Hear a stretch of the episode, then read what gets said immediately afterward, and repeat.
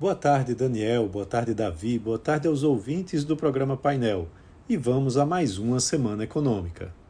A semana terá poucos, porém importantes dados da economia brasileira.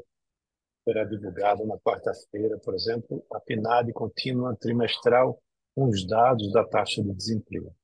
Mas ela inicia com a divulgação da arrecadação de impostos do mês de outubro pela Receita Federal com estimativa de um resultado de 212,7 milhões de reais.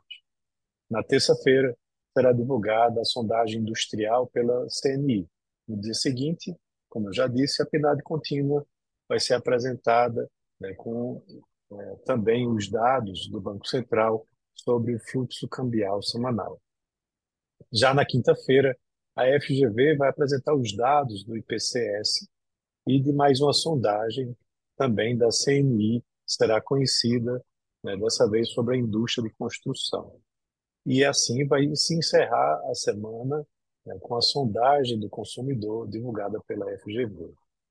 No campo político, a aprovação final do Imposto sobre Valor Agregado, IVA, na Câmara dos Deputados deve ser o destaque. A chance ainda de que o projeto seja dividido com a aprovação das partes que já contam com consenso entre os congressistas e a ampliação das discussões sobre outros pontos na parte que ainda não foi aprovada. O Senado, por sua vez, também deve seguir nas discussões sobre a proposta de alteração da tributação de fundos offshore e também fundos exclusivos.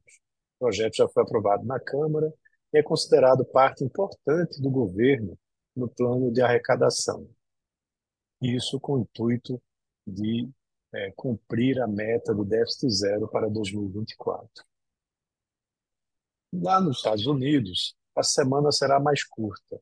Né? Não vai ter funcionamento das bolsas na quinta-feira por conta do feriado de ação de graças e o fechamento às 15 horas na sexta-feira, né? por conta também da Black Friday e do pós-feriado de ação de graças.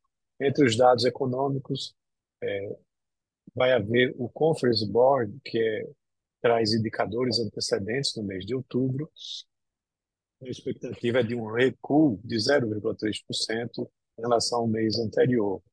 É, esse dado será divulgado na segunda. Na terça, o Federal Reserve vai apresentar o Índice de Atividade Nacional de outubro e o mais esperado, a ata do FONC, né, que é o Comitê de Política Monetária, lá do Federal Reserve, o grande destaque da semana.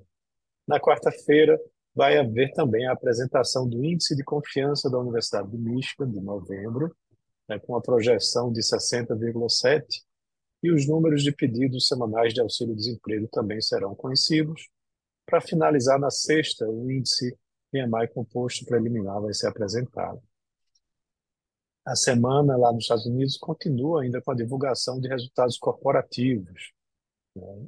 É, na semana teremos destaques de empresas de tecnologia como Nvidia, Zoom, HP é, e também a Autodesk que vão trazer seus resultados.